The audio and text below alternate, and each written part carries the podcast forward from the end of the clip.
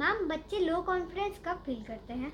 बहुत ही अच्छा क्वेश्चन किया आपने और ऐसे क्वेश्चन की रिक्वायरमेंट भी है जिनके आंसर्स मिलने चाहिए। बच्चा कॉन्फिडेंट कब फील करेगा? ये काफ़ी हद तक उसके पेरेंट्स पे डिपेंड करता है।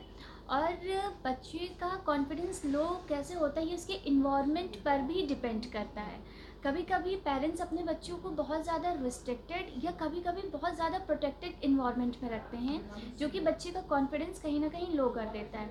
रिस्ट्रिक्टेड मतलब बच्चे को डांटना, उसकी मर्ज़ी का ना करने देना या बिल्कुल भी उसकी चीज़ें ना चलना तो कहीं ना कहीं ये भी बच्चे का कॉन्फिडेंस लो करता है। अगर हम प्रोटेक्टिव इन्वायरमेंट की बात करें तो बच्चे को बहुत ही संभाल के रखना कि अगर कहीं गए तो तुम्हें कुछ चोट लग जाएगी या बाहर ना जाने देना कि कहीं कुछ हो ना जाए, बहुत ही प्रोटेक्शन में रखना भी बच्चे का कॉन्फिडेंस बढ़ने नहीं देता है, क्योंकि अगर वो बाहर नहीं जाएगा तो चीज़ें समझेगा नहीं।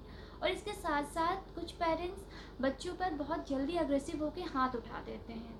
तो ऐसे में बच्चे कॉन्फिडेंस फील नहीं कर पाते हैं, अपनी बातें पेरेंट्स के साथ नहीं रख पाते हैं। इसके साथ साथ कंपैरिजन कंपैरिजन बहुत ही बड़ी चीज़ है बच्चों में कॉन्फिडेंस लो होने के लिए।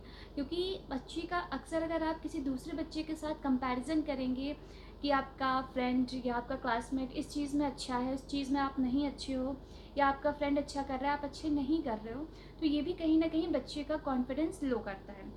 इसी के साथ साथ बच्चे के व्यू पॉइंट को ना सुनना, उनकी बात को बिल्कुल भी तवज्जो ना देना। कभी कभी पेरेंट्स का ये कहना होता है कि आप छोटे हैं, आप किसी टॉपिक पे क्या बोलेंगे? तो उनकी बात नहीं सुनते हैं। कहीं ना कहीं ये चीज़ें जो पेरेंट्स के द्वारा की जाती हैं, ये बच्चों के मन पे प्रभाव डालती हैं और उनका कॉन्फिडेंस लो होता है। तो अगर पेरेंट्स इन कुछ चीज़ों को ध्यान में रखें तो वो भी अपने बच्चों का कॉन्फिडेंस बूस्ट कर सकते हैं। Thank you